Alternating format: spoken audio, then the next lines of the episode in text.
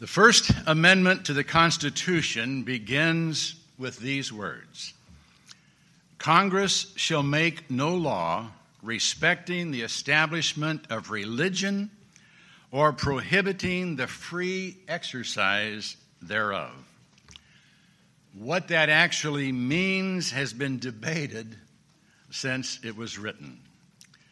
Thomas Jefferson tried to clarify it when writing to the Danbury Baptist Association 10 years after it was ratified. Believing with you that religion is a matter which lies solely between man and his God, that he owes account to none other for his faith or his worship, that the legitimate powers of government reach only uh, reach actions only and not opinions, I contemplate with sovereign, sovereign reverence that act of the whole American people which declared that their legislature should make no law respecting an establishment of religion or prohibiting the free exercise thereof, thus building a wall of separation between church and state.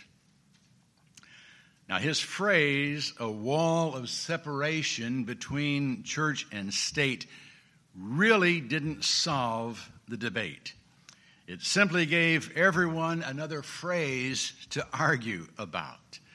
But without entering into the fray, I think we all recognize the need for a separation between church and state. None of us would want the state running the church, and most of us wouldn't want the church running the state. That is not to say, however, that God isn't intimately involved in the affairs of state.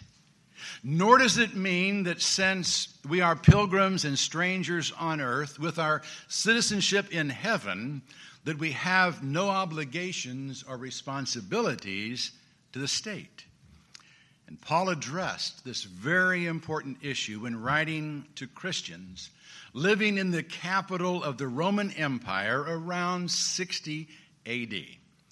So, as we move into the 13th chapter of Romans this morning, let's see if we can't come to a better understanding of the true relationship between God and country by acknowledging that civil governments are God's institutions God's instruments and God's intruders.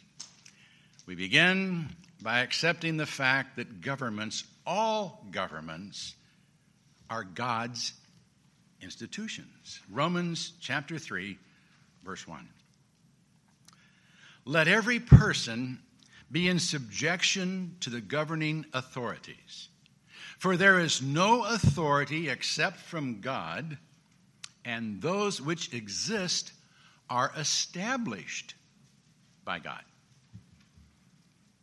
Now, do you find it surprising that Paul not only says there is no authority except from God, but that those which exist are actually established by God? That means every government that exists or has ever existed on earth was established by God. Now, that's hard to accept, isn't it? It's easy for us to believe that God established America, but South Korea and Iran? Still, Paul clearly states that those which exist are established by God. Now, I believe that goes beyond acknowledging the fact that God has ordained civil governments. It means that even the man on the throne is there, if not by God's choosing, at least by his permissive will. When Jesus was standing before Pilate, refusing to answer his questions, Pilate finally asked, Do you not know that I have the power to crucify you? Well, Jesus did respond to that question. He said, You could have no power except it be given you from above. Whether Pilate knew it or not, God was the one who put him in power. And God was the one who was calling the shots here, not Pilate. And that wasn't an isolated case. Back in chapter 9, Paul reminded us that it was God who raised Pharaoh to power and set him on the throne of Egypt. And Jeremiah referred to Nebuchadnezzar, the king of Babylon, as God's servant. And Isaiah prophesied that Cyrus, a future king of Persia, would be God's anointed shepherd. You know, we tend to think it's elections or revolutions that put men in power, but that's not true. It's God. Now, that's not to say that every man who has ever been in power was God's choice, or that every form of government is God ordained. You know, God has given us freedom in the area of governing just as He has given us freedom to choose in our personal lives. And just as He does in our personal lives, if we choose to follow His revealed will, He blesses. If we don't, we reap the consequences.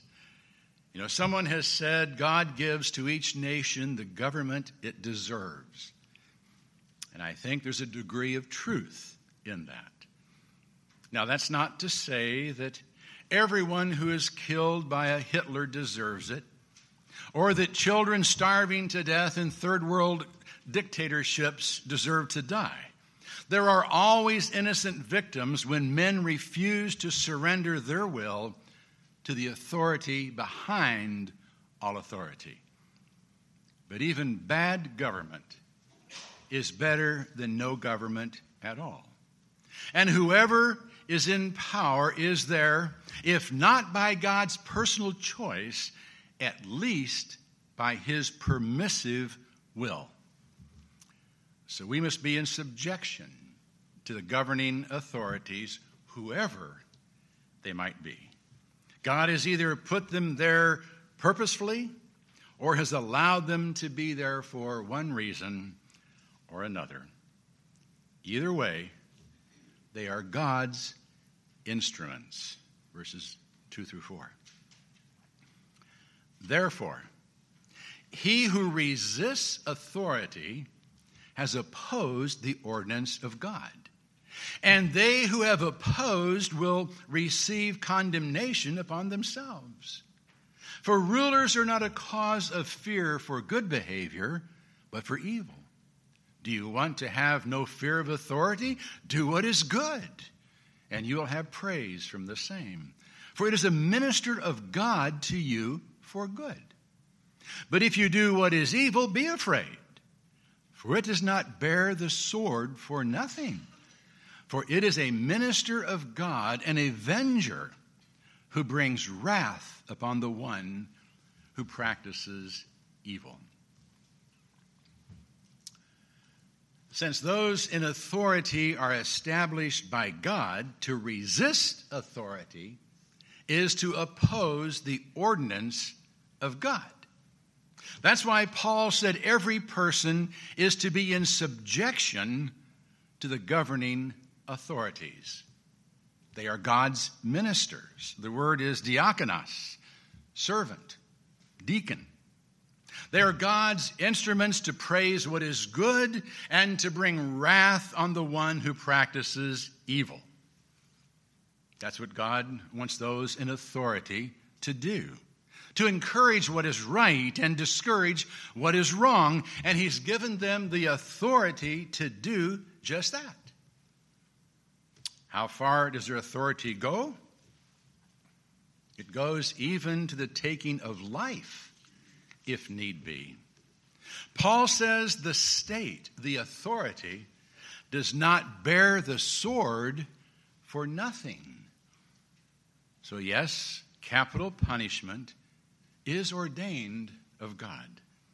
It was ordained after the flood when God said, Whoever sheds man's blood, by man his blood shall be shed. And Paul affirms it here in the New Testament. Now, that is not to say that our present legal system fairly and impartially administers this ordinance of God, but the authority to avenge evil, even to the point of the sword, has been given to man. But now, as we saw in chapter 12, that right has not been given to individuals. We are not to seek our own revenge but we are to leave room for the wrath of God. And as an instrument of God, the state has been given the right to bring wrath upon the one who practices evil. So Paul says if you want to have no fear of authority, do what is good. You know, there's no need to panic when you see a state trooper in your rear view mirror if you're going the speed limit. But you're bound to ask, what if the authority isn't doing what it's supposed to do?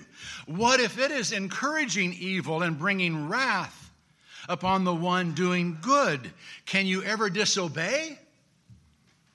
The answer is yes. There is adequate precedent in Scripture to justify the refusal to obey an order that goes against the expressed will of God. When the Hebrew midwives were ordered to kill all the male children, they ignored the order. When Shadrach, Meshach, and Abednego were ordered to bow down to the image of Nebuchadnezzar, they refused. And when it was decreed that no one could pray to anyone but the king, Daniel openly prayed to God. When the authorities ordered Peter and John to stop preaching the gospel, they responded, Whether it is right in the sight of God to give heed to you rather than God, you be the judge. And went right on preaching.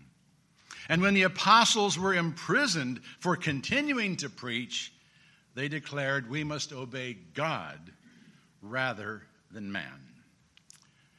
So, yes, there may come a time when we have to disobey an order or ignore a law.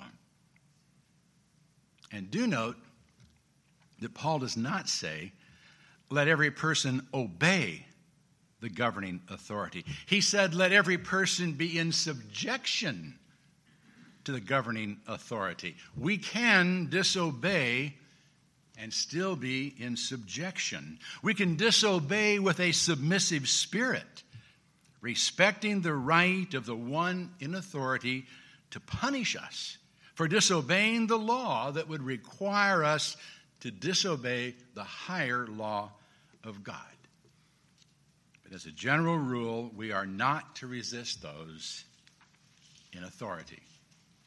Even if we don't like them, even if they are immoral, even if they are evil.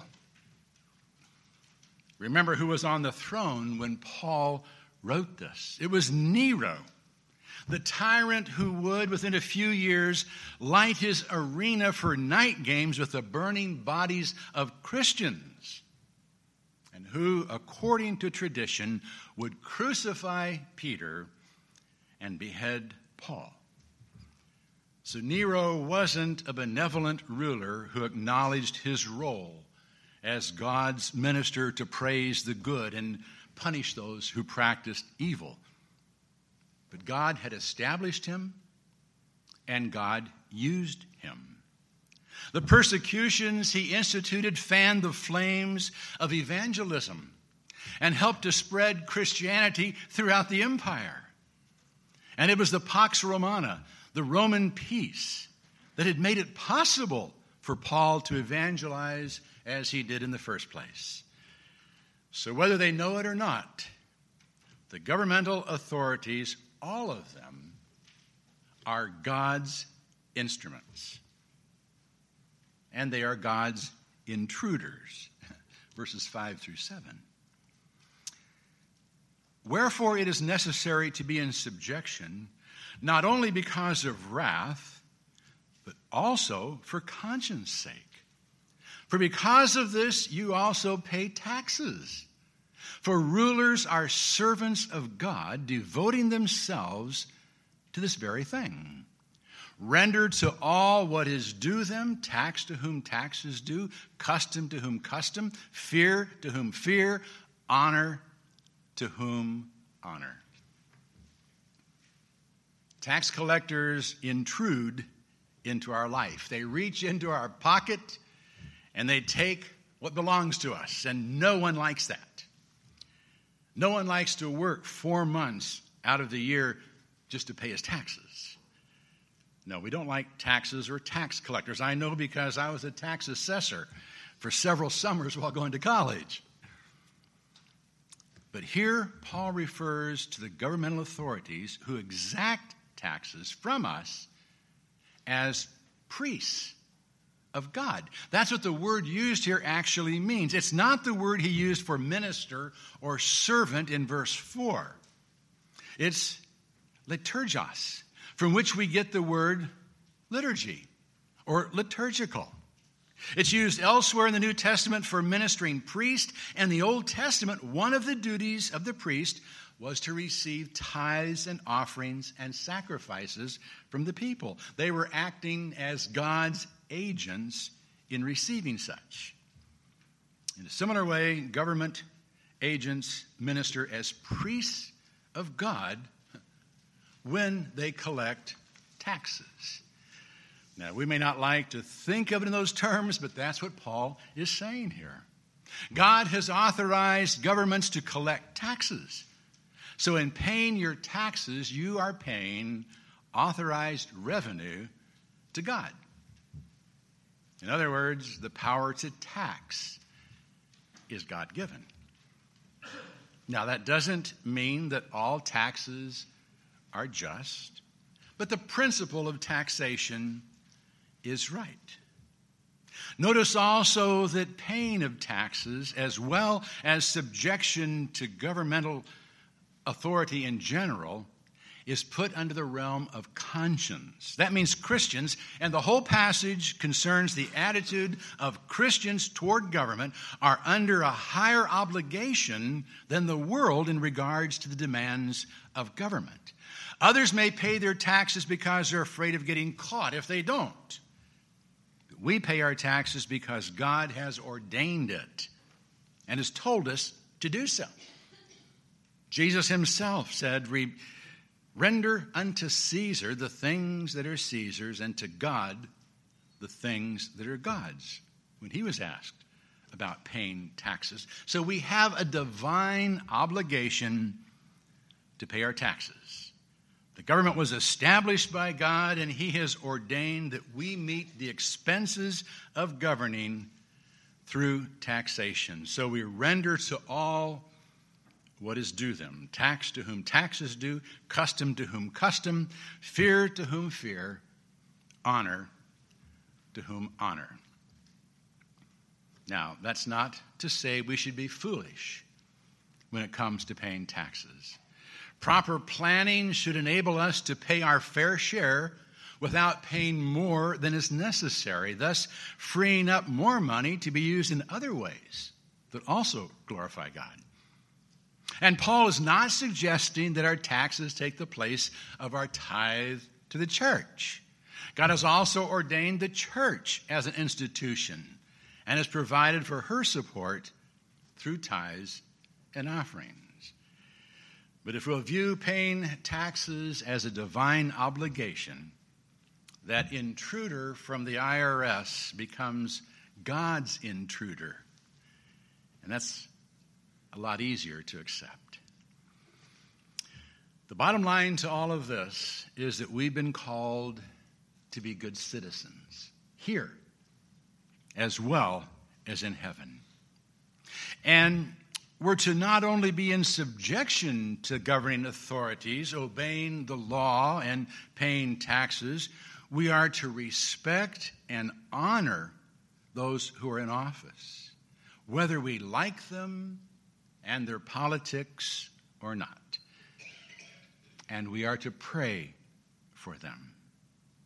When writing to Timothy, Paul said, first of all, then, I urge that entreaties and prayers, petitions and thanksgivings be made on behalf of all men, for kings and all who are in authority, in order that we may lead a tranquil and quiet life in all godliness and dignity.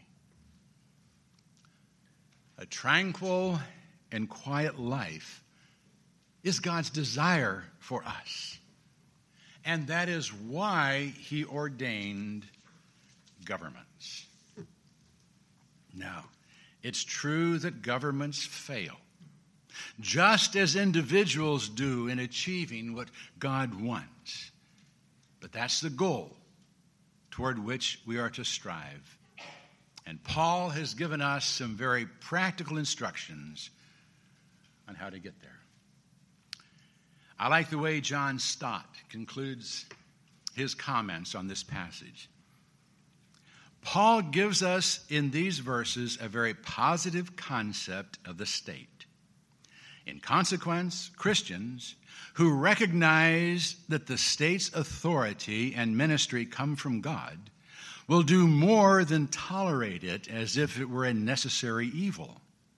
Conscientious Christian citizens will submit to its authority, honor its representatives, pay its taxes, and pray for its welfare. They will also encourage the state to fulfill its God appointed role. And insofar as they have opportunity, actually participate in its work. I like that. And if you have trouble with it, maybe it's because you've not surrendered your all to the lordship of Christ.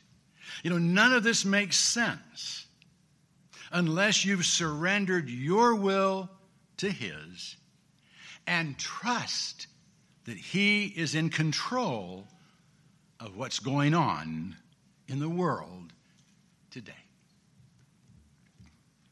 That's hard. But that's what we're called to do. God is in control.